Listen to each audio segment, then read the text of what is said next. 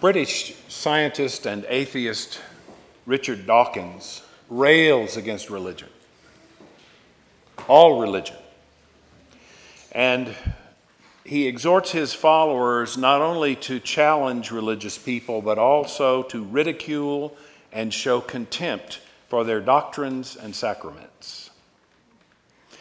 At the other end of the spectrum is Christian Broadcasting Network host Pat Robertson, who told viewers in a recent broadcast that they should quit their jobs if they work with Buddhists because Buddhism is like a disease and that Christians can get infected if their coworkers practiced it.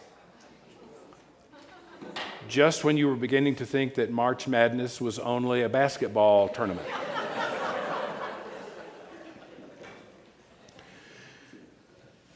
Seriously, somewhere between these two harsh, dogmatic, judgmental extremes, there must lie a point of view a theological environment where mercy, grace, and forgiveness can find expression in the lives of people who desire to live a holy and redemptive relationship with God and their neighbors.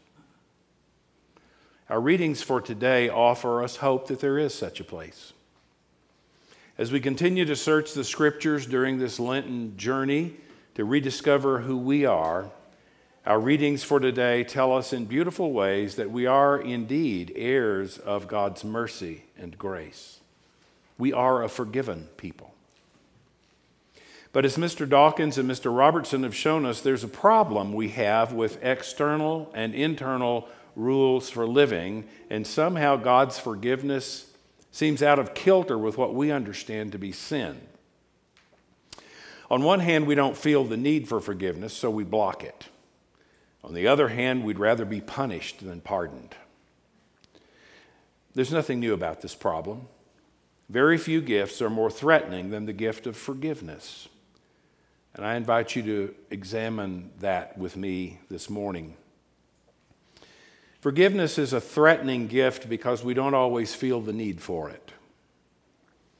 If I were to single one of you out and walk up to you in the hallway one Sunday morning and say, Joe, I forgive you.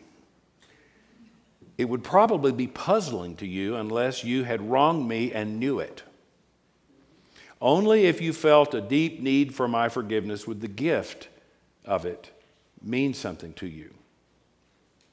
In the same way, my announcement in the words of the prophet Jeremiah that God forgives our iniquity and will remember our sins no more will not mean much to many of you until and unless there is a felt need for forgiveness, which we sometimes call contrition, there is an incompleteness in the communication.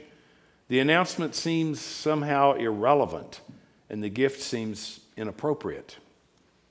The reason the prophet's words were remembered and preserved is that his hearers knew they had wronged God and their neighbors.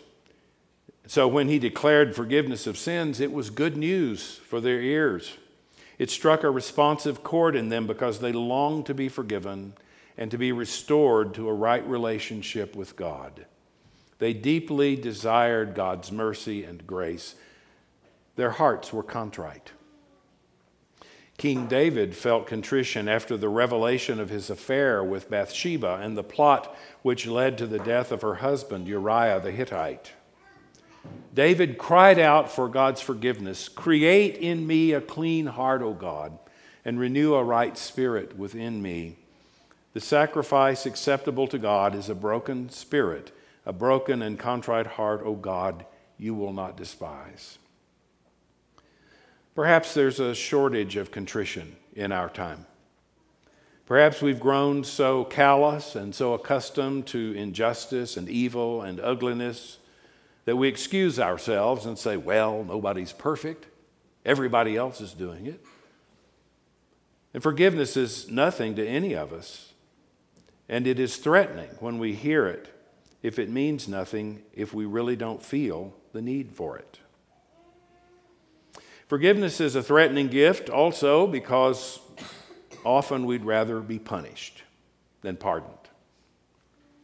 A Ugandan pastor, speaking of the suffering of his people, explained that he understood their affliction to be God's punishment for their failure to abide by God's law.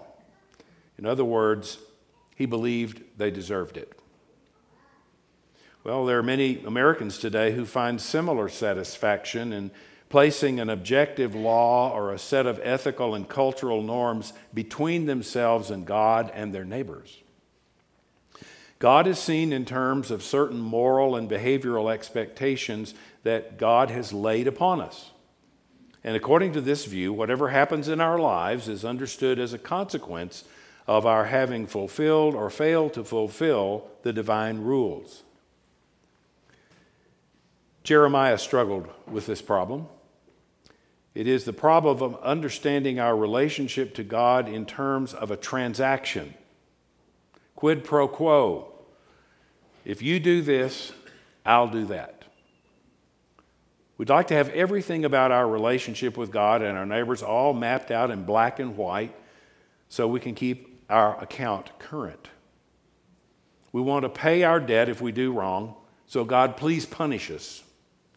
And this way, we can keep the upper hand with God. We can maintain our distance and our independence and our control so long as we take our punishment. Well, Jeremiah rejected such thinking and called for a covenant that is written on the heart. It is a covenant that goes beyond rigid obedience to all the rules. It is a covenant that we internalize. We know that in our heart of hearts that we deserve to be punished. We do not deserve God's grace. But then if we deserved it, it wouldn't be grace. It would be a reward. Forgiveness is threatening to us because it is not what we deserve, and we know we can never repay the debt. And forgiveness is a threatening gift because if we accept it, we'll have to give up the old ways. Jesus taught us to pray, Forgive us our trespasses as we forgive those who trespass against us. That means to forgive us in the same way and to the same extent that we forgive others. The more forgiving we are, the more we will be forgiven, and the more that forgiveness will matter in our lives. So, if we open up to God for forgiveness, we are aware that we will have to be more forgiving ourselves. One of the most powerful lessons about this for me has been Corrie ten Boom's account of her own struggle with forgiveness in her book, The Hiding Place, which I read decades ago, and probably many of you did as well. She tells the story of her life, her experience in concentration camps during the Second World War, and her experience with the grace of God. Near the end of the book, she describes an encounter she had after the war during one of her speaking engagements. And she writes, It was in a church service in Munich that I saw him, the former SS man who had stood guard at the shower door room in the processing center at Ravensbrück. He was the first of our actual jailers that I had seen since that time. And suddenly it was all there the room full of mocking men, the heaps of clothing, Betsie's pain blanched face. He came up to me as the church was emptying, beaming and bowing how grateful I am for your message, Fräulein, he said, to think that, as you say, he has washed my sins away.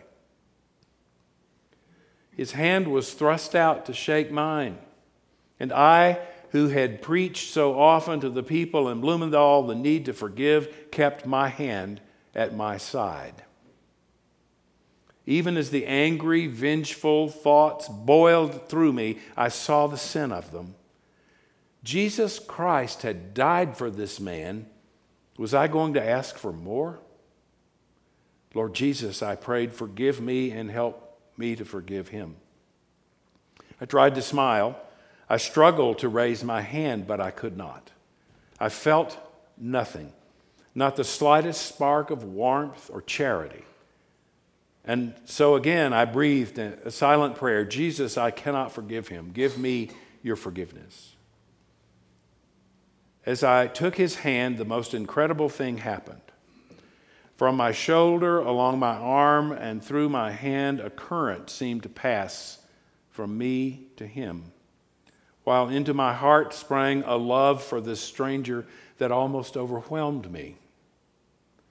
And so I discovered that it is not on our forgiveness any more than on our goodness that the world's healing hinges, but on God's.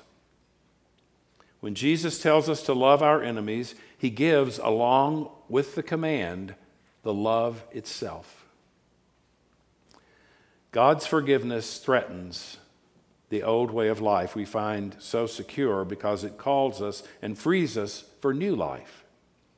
Like Abram, we are beckoned to set forth in faith, and as Melchizedek met him on his journey and blessed him, so Jesus, our great high priest, meets us on our journey and blesses us, placing his nail scarred hands on us, promising righteousness and peace. If we will allow ourselves to be drawn to him and exalt him as the sovereign of our life, not only will we transcend the threat of his forgiveness, he will use us to draw others to him.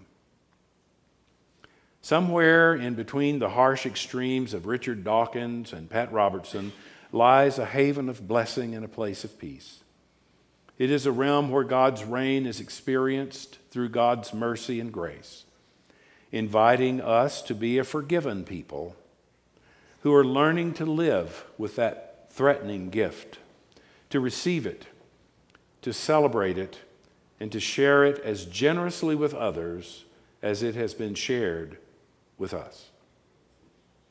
It is my hope and my prayer that this and every Episcopal church will truly be an outpost of that gracious realm of God. Amen. Please stand.